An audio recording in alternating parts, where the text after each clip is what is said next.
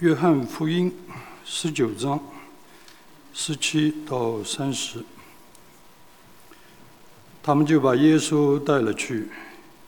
耶稣背着自己的十字架出来，到了一个地方，名叫德罗地，希伯来话叫哥哥他。他们就在那里钉他在十字架上，还有两个人和他一同钉着，一边一个。耶稣在中间，比拉多又用牌子写了一个名号，安在十字架上，写的是犹太人的王，拿撒勒人耶稣。有许多犹太人念这名号，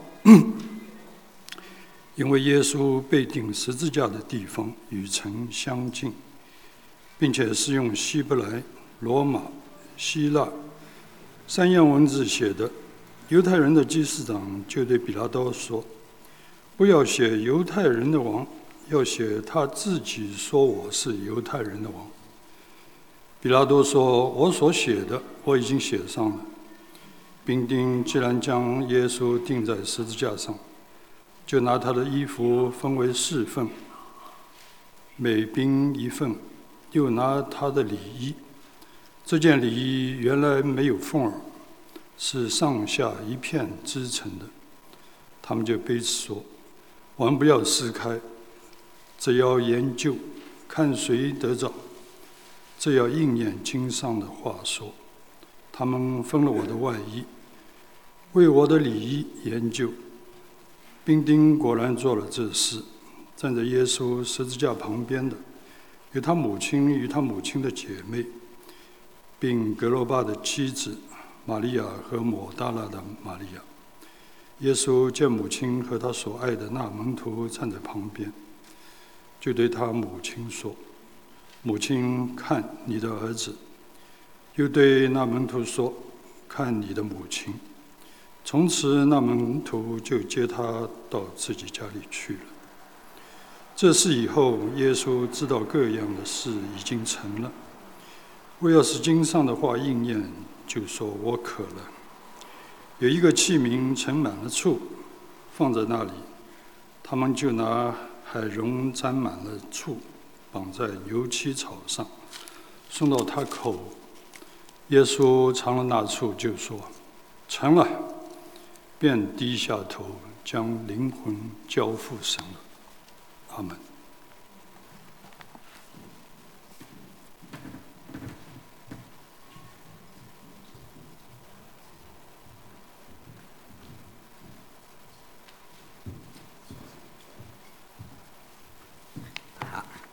弟兄姊妹平安，复活节快乐！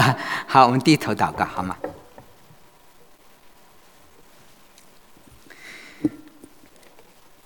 亲爱的天父，我们感谢你，我们为今天的复活节感谢你。主啊，谢谢你，因为你本为善，你的慈爱永远长存。今天是主你所定的日子，我们要在其中高兴欢喜。主啊，我们谢谢你。你来到这个世界上，为我们的罪死在十字架上。你三天后复活，把永恒的生命向我们彰显出来。我们每一个来到你面前的人，都可以因着你的宝血，我们的罪可以得到洗净；因着你的救赎，我们可以得到你所赐给我们那永远的生命。因你所受的刑罚，我们得平安；因你所受的鞭伤，我们得到医治。因你所受的咒诅，我们得到祝福；因为你所受的苦难，我们得到永远的福乐。谢谢主，你借着你的圣经向我们每个弟兄姊妹的心灵说话，听我们的祷告，奉主耶稣的名求，阿门，阿门。我们知道今天呢是复活节，耶稣在十字架上不仅说是为我们的罪死了，是不是啊？啊，我们知道人，我们常常觉得人死了就是死了，是不是啊？但是死亡不是生命的终结，死亡不是生命的终结。我们知道耶稣啊，他死了，他被埋葬在坟墓里啊，从来没有人从那个死亡的坟墓里出来过。但是怎么样？耶稣照着他所预言的，三天后他从死里复活了。我们知道，这是人类历史上开天辟地的一件大事。耶稣的复活证明了他就是他自己所宣宣称的那一位，他是神的儿子，他是人类的救主。耶稣的复活给我们带来一个崭新的盼望，一个活泼的盼望。我们知道，确信以神怎么样让耶稣从死里复活，照样他让每一个真正信主的人将来怎么样，也同样的复活，同样的复活。哎，我们因为英文堂呢，它是下一周讲的复活，所以呢，我们这一周呢讲啊耶稣的受难，下一次呢我们讲耶稣的复活。我们看看今天的经文啊，十七节，耶稣他们就把耶稣带了去，耶稣背着自己的十字架出来，到了一个地方，名叫独路地，希伯来话名叫哥哥他，他们就在那里钉他在十字架上，还有两个人和他一同钉着，一边一个。耶稣在中间，比拉多用牌子写了一个名号，安在十字架上，写的是犹太人的王拿撒勒人耶稣。有许多犹太人验这名号，因为耶稣被钉十字架的地方与城相近，并且是用希伯来、罗马、希腊三样文字写的。啊，我们我们现在我们常常觉得十字架是一个非常荣耀的记号，是不是啊？可是，在两千年前，在耶稣的那个时代。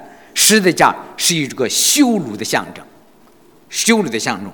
我们的耶稣啊，被钉受死的方式怎么样？是被钉在十字架上。这是当时罗马人给那个些罪大恶极、最卑贱的犯人所实行的极刑，尤其是那些煽动叛乱的人，才用这样的刑法。所以十字架代表的是拒绝、羞辱、痛苦。耶稣没有犯任何的罪，没有犯任何的罪，他不应该受这样的苦刑。但是怎么样？因为这个世界是恶的，所以他容不下全然的善。结果怎么样？把从今从古以来没从来没有一个的艺人怎么样？用最残酷的刑罚钉死在十字架上。耶稣受刑的地点呢，叫哥哥他。哥哥他呢，这个是希伯来文啊。啊，后来呢，我们常常唱歌的说，我们加略求主带我到加略山。那个加略山呢，是从拉丁文翻译过来的，翻译过来的。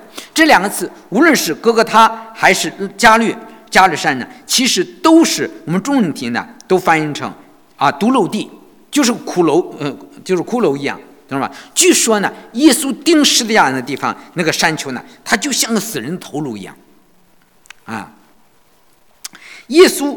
他被钉在两个罪犯中间，懂了吧？当他钉的时候，是两边一边一个啊，一边一个，两边是什么啊？一边一个强盗，无疑的就增加了耶稣钉十字架的羞辱，是不是？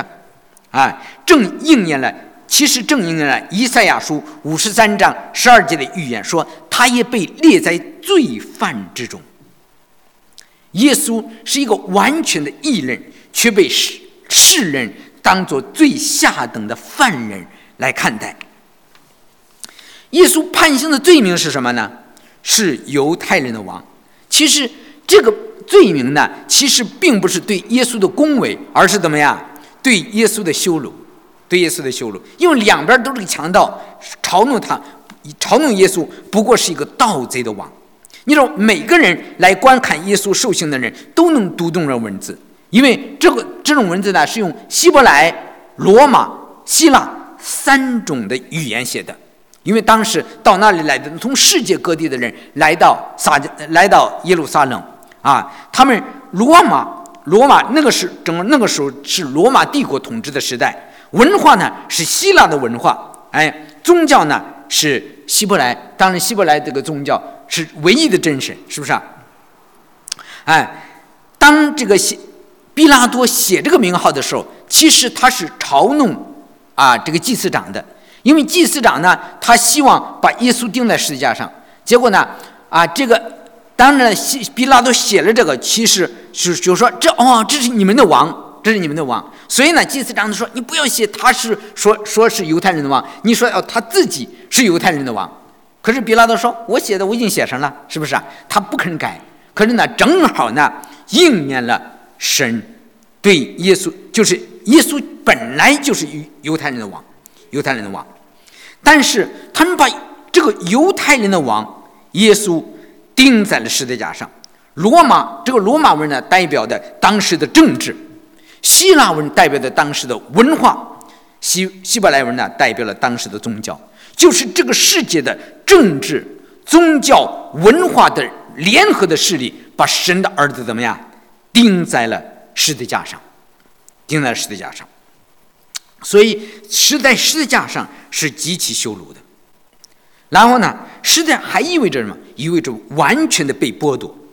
说啊，二十三节说，兵丁既然将耶稣钉在十字架上，就拿他的衣服分为四份，每兵一份，又拿他的礼衣。这件礼衣原来没有缝儿，是上下一片制成的。他们彼此说：“我们不要撕开，只要研究看谁得着。只要应验经上的话说，他们分了我的外衣。”为我的礼衣研究，兵丁果然做了这个事情。当时呢，这个钉十字架的工作呢，是由一个罗马的百夫长来负责的。啊，由四个兵丁呢来帮助他。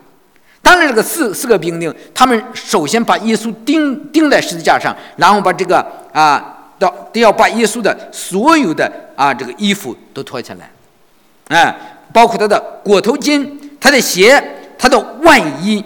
他的腰带里头呢，还有一件礼衣，啊，礼衣。所以呢，这四个兵呢，就每个人分一份每个人是吧？有个要鞋的，有个要裹头巾的，哎，都要一份然后最后呢，是一件礼衣。这个礼衣呢，是一条没有份的，没有份的，是一件最最最可以说最值钱的东西，好像是，你知道吧？它是上下一片支撑的。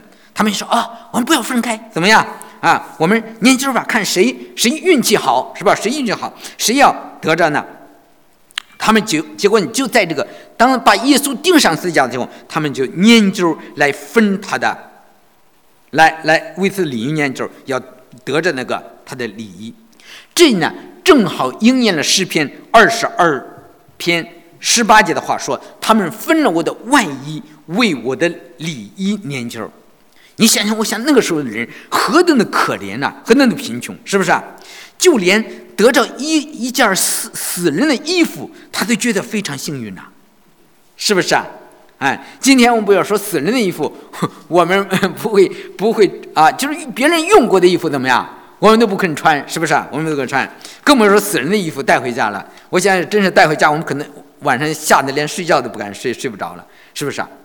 但是这个证明，耶稣在地上他的一切完全的被剥夺了，完全的被剥夺了。耶稣就是这样赤身露体的被挂在这个丑陋的十字架上。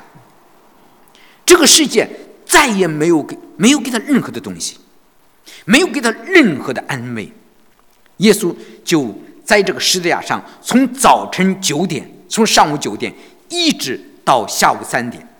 啊，延续了整个的六个小时，六个小时。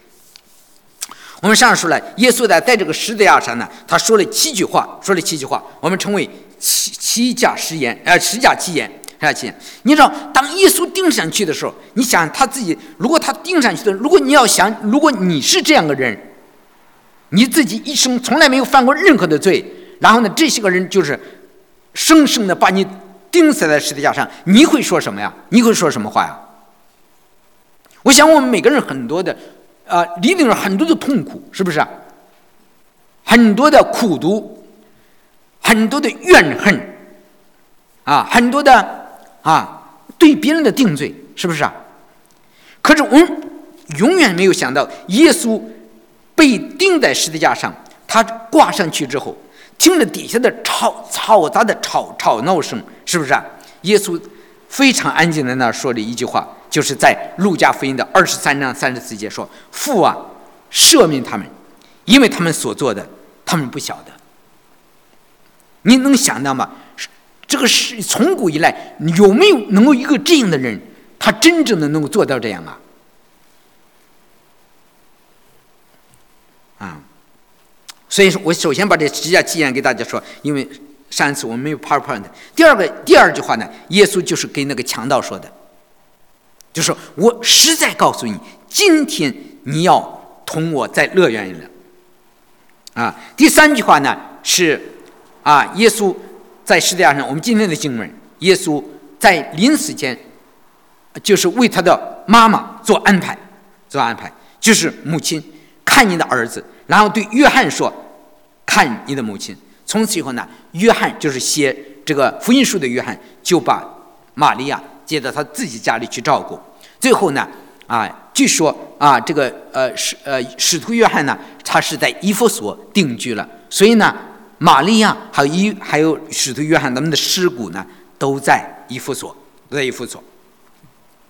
第四第四句话呢，是耶第四句话呢，啊是。在马太福音二十七章四十六节，耶稣大声喊着说：“一粒一粒，拉巴撒马各达尼。”就是说，我的神，我的神，为什么离弃我？啊，第五句呢是耶稣的说的是我渴了。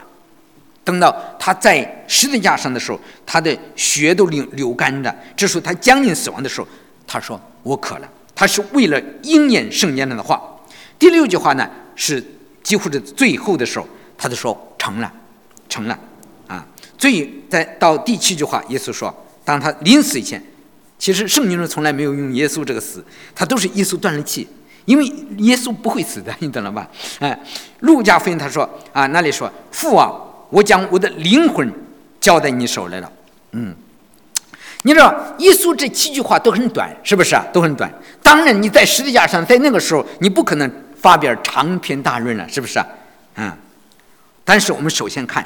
第一句话就是当时耶稣遍体鳞伤啊，处在那种十字钉十字架那种极苦的极度痛痛苦中，哎，他说了一句话，就是任何人都不可能想到的一句话，就是说父啊，赦免他们，因为他们不知道自己所做的是什么。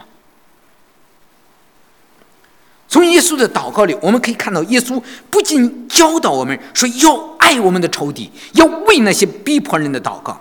他以亲身的实践他所教导的，不光是说说而已，是不是啊？啊，耶稣在路加福音七章二十七节那里说：“只是我告诉你，我要告诉你们这些听到的人，你们的仇敌要你们要爱他，恨你的要待他好，咒诅你的要为他祝福，凌辱你们的要为他祷告。”真的，我们的神是一个赦免人的神，懂了吧？耶稣为我们真正的树立了一个爱仇敌的典范，爱仇的典范。有的时候我们想，耶稣说：“父啊，赦免他们吧，因为他们做什么，他们自己都不知道。”你说的耶稣说的这个他们是谁呀？你想到了吗？我首先想，耶稣他说这个是他们是谁呀？可能首先我们想到的就是那些个把他残酷的钉在十字架上的罗马的兵丁，就是因为就是这个兵丁，首先把他把他啊用石把他用钉子钉在十字架上的，是吧？他们鞭打他，嘲弄他，戏笑他，羞辱他，在十字架底下还在研究分他的衣服。你没有想到这个人他的命都完全都没有了，你在地下为了那个那那那。那几一块破布，是不是啊？还在还在找寻找寻求自己的利益？他们对一个无辜受刑的人没有丝毫的怜悯，他们人实在是不知道自己做什么，他们不知道他们的双手沾满了一个神儿子的无辜的鲜血，无辜的耶稣是完全的无辜的，他们的手沾着他的鲜血，他们真的不知道自己在做什么。圣经上说，如果他们真的知道的话，他们就不把荣耀的主钉在十字架上了，是不是啊？如果你要是他们真的说知道他今天做钉着的是神的儿子，你怎么样？你就是打死他，他吓得也不敢呀，是不是啊？那么他们还指的谁呀？我想还指那些个趋炎附势、愚昧无知的百姓。耶稣在他们中间行了无数的善事，关怀他们的苦难，医治他们的疾病。是耶稣吃，他们吃过耶稣变的饼，是吧？得到了耶稣的恩典。可是到最后的时候，他们每个人都喊怎么样？钉他十字架，钉他十字架。不要把你的盼望放在人的身上。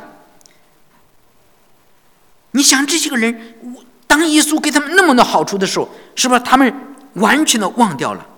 他们可能觉得自己没有得到自己的嫉妒，得到自己想得到的利益，就像就像犹大一样，没他们没看到耶稣真正的作王，所以他出卖了他，所以这些个百姓也是都喊着除掉他，除掉他，最后是他们把耶稣啊，他们的声音得了胜，结果呢，比拉多就把耶稣钉在十字架上。最后，我们可能想到是比拉多，是不是啊？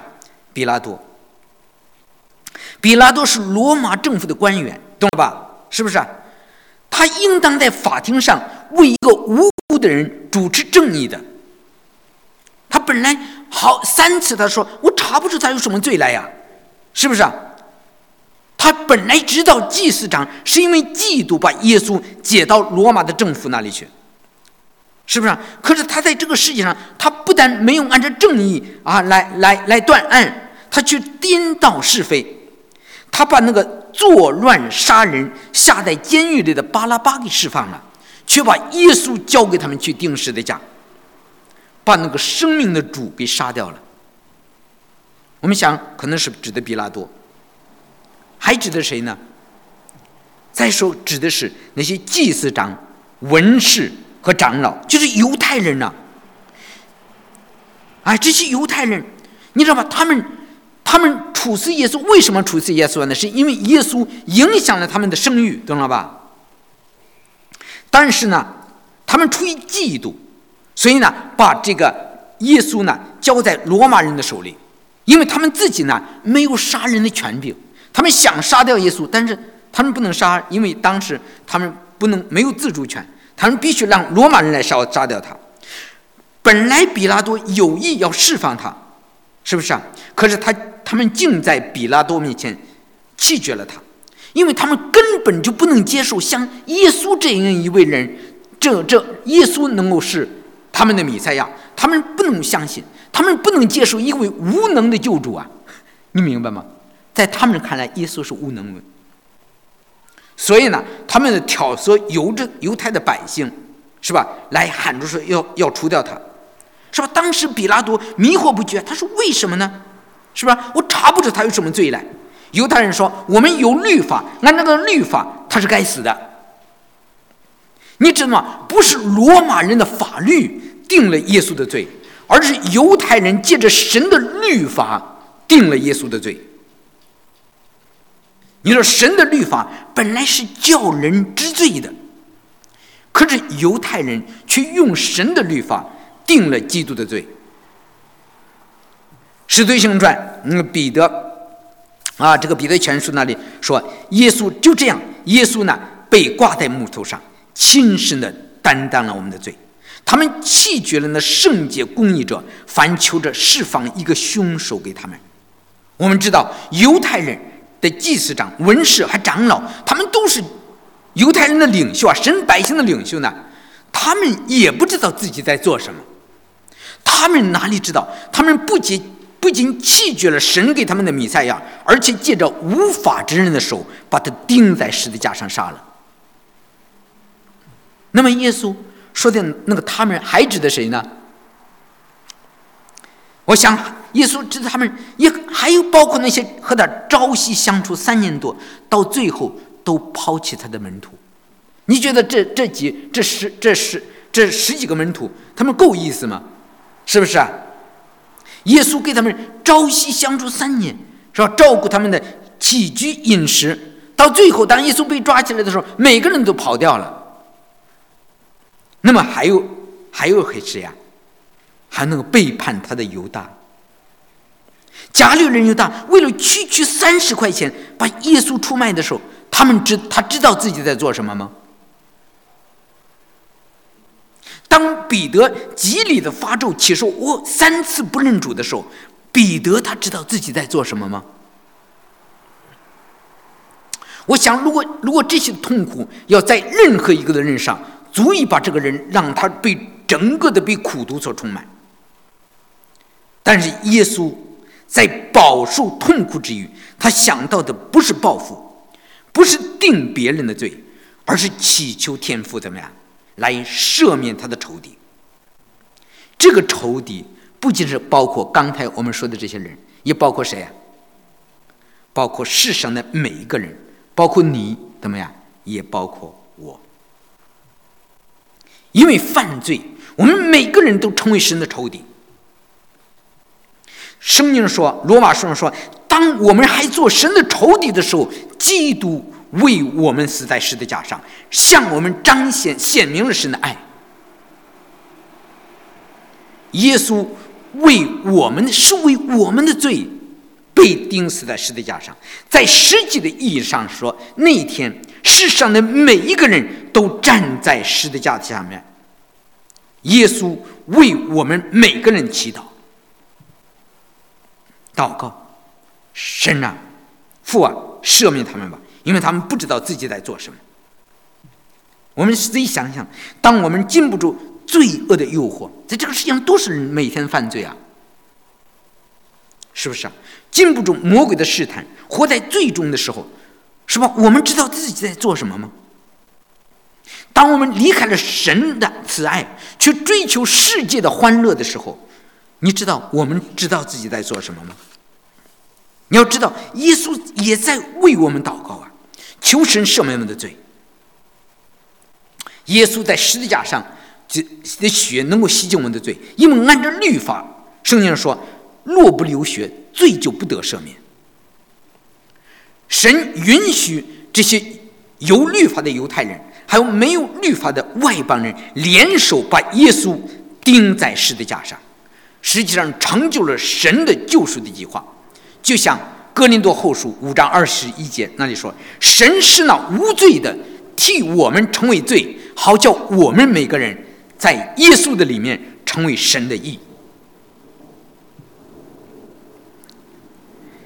你知道耶稣在为仇敌祷告求赦免的时候，你有没有想到，其实耶稣也在为那两个犯人在祷告呢？可能没人这么想。其实你要读一读。读一读啊，《路加福音》那里的经文呢，你就可以知道。你我一读一读，你就知道。说他说到了一个地方，名叫独路地，就在那里把耶稣钉在十字架上，又钉了两个犯人，一个在左边，一个在右边。当下耶稣说：“父啊，赦免他们，因为他们所做的，他们不知道。”你知道吗？从要是从直接的上下文来看，耶稣是在为那两个犯人来祷告啊。在那个黑色的星期五，各个他山上竖起了三个十字架，中间的十字架是耶稣的，这个十字架是拯救的十字架，而在两边啊，两边有两个强盗，左边一个，右边一个，两边的十字架上都挂着一个犯人，那么一个灭亡了，一个怎么样得救了？哎，就是一个是得救的十字架，一个是灭亡的十字架，嗯。你知道这两个人都一样是犯人，没有什么区别。他们一生作奸犯科，他们受到了他们应得的报应，他们面临着死亡，是不是啊？就像其中一个说：“说我们应是应该的，因为我们所做的与我们所我们所受的与我们所做的相称。”他还知道自己，他一生做犯罪，他最后死是该的，因为罪的公价就是死，你犯罪的结果就是死刑，啊。所以说，你知道吗？当他们挂在十字架上的时候，你知道吗？当那些个人啊路过的时候，祭司长、长老都在讥笑耶稣，可是没有一个讥笑那两个人，你懂了吧？没有讥笑那两两个强盗。结果呢，那两个。和他同定的强盗也是这样的讥诮耶稣。你知道，在那里的原文那个“强盗”那个词啊，是个复数，就是这两个强盗也都在讥诮耶稣。不仅说那些个底下那个那些个那些个那些个平民百姓，他们当然是艺人啊，他们没有挂在十字架上，是不是？你知道吗？不仅是那些个人在讥诮耶稣，就连这个犯人都在讥诮耶稣啊。如果你想想，如果如果犯人都在讥笑你，你心里会怎么样啊？你心里更愤不平了，是不是啊？你听的那个那那那个犯人怎么讥笑耶稣？那同定的两个犯人有个讥笑，他说：“你不是基督吗？是不是？你不是基督吗？你可以救自己和我们吧？你懂了吧？你想想，这个犯人为了犯，因为他犯罪钉在十字架上，死到临头他都没有悔改啊，他还在讥笑耶稣。他拒绝耶稣的赦免，他的结局怎么样？就是死亡。同样，另一个犯人也是因为犯罪被挂在十字架上，同样面临着死亡的黑影。如果有一个人啊，曾经在地狱的门口徘徊的话的，那一定就是这个强盗了。你知道吧？他再迈下一步怎么样，就上到地狱里去了。一开始他也曾讥诮耶稣，但是呢，就在他跨进地狱门口的那一刻，他突然发生了改变。我想他以前一定听说过耶稣的事迹。他也许听过耶稣的教训，今天他亲眼看在耶稣就在他的旁边盯着，可是，在那个极度的痛苦中，耶稣是那样的平静、安稳，没有丝毫的怨恨，反而在安静当中怀着无限的怜悯，为那些盯他的人祷告，让他深受感动。他知道这不是任何一个人能够做出来的。耶稣在十字架上祷告说：“父啊，赦免他们吧，因为他们做什么，他他们自己都不知道。”你知道吧？耶稣这个祷告就好像一个天光一样，从上面照下来，照射了、照亮了他黑暗的灵魂，穿透了他的心。他想，这一定是弥赛亚呀。所以，当那个当那边这个强盗来来来讥诮耶稣的时候，他就应声来责备他。他说：“你既是一样受刑的，你怎么还不怕神呢？你知道吗？你知道，在这个人的心里，他还是有谁呀？还是有神呢？”他说：“我们是应该的，因为我们所说的与我们所做的相称。但是这个人他没有做过一件不好的事，他在这里跟什么呀？跟耶稣怎么样？来辩，来来来来辩论的，是不是？来辩证的。”他知道有一位圣洁的神，神是公义的，他断不以无罪的有罪的无为无罪，是吧？犯罪的必自取刑罚。他意识到他自己是罪有应得应得，但是他看到耶稣的圣洁无瑕，知道耶稣一件错事也没有做过，是不是啊？他从耶稣从十字架的羞辱和死亡的背后，看到了耶稣那个将来国度的荣耀。你知道他现在他一生活在罪恶当中，他没有行过善，他再也没有机会来来弥补罪过了，是吧？他也不配得神的恩典啊。这时候他怎么样？他只是跟耶稣说：“耶稣啊，你德国降临的时候，求你还记着我。”你知道？你想想，如果如果你要是你挂在十字架上，有这么一个犯人求你，你会说什么？你配吗？是吧？因为我们这个人，我们这个人一定会这么说，是不是啊？可是耶稣说，耶稣当时就给他一个保证，什么呀？我实在告诉你，今天你就要同我在乐园里了。你看到神的恩典是何等的浩大了吗？耶稣给他一个多么荣耀的盼望，不是将来，不是明天，今天。你就给我在乐园里了，他得救了，是因为他的行为吗？按照他的行为，他能不能得救？没有。他这这个强盗这个得救，他完全是神的恩典。他没有祷告，他没有认罪，他更没有受洗，是不是？但是怎么样？他得救了。证明我们得救是本乎神的恩典，也因着我们的信心，并不是出于行为。其实这个两个强盗代表着世界上的两类人：一类人就是那些死到临头却拒绝悔改、不肯接受耶稣赦免的人，他们的结局就是永远的沉沦和灭亡。另一类人呢？代表那些真正的愿意悔改、愿意相信耶稣、接受耶稣恩典的人，他们因信耶稣就能得到神所赐的永生。到末日的时候，神应许他们怎么样？复活得生命，得生命。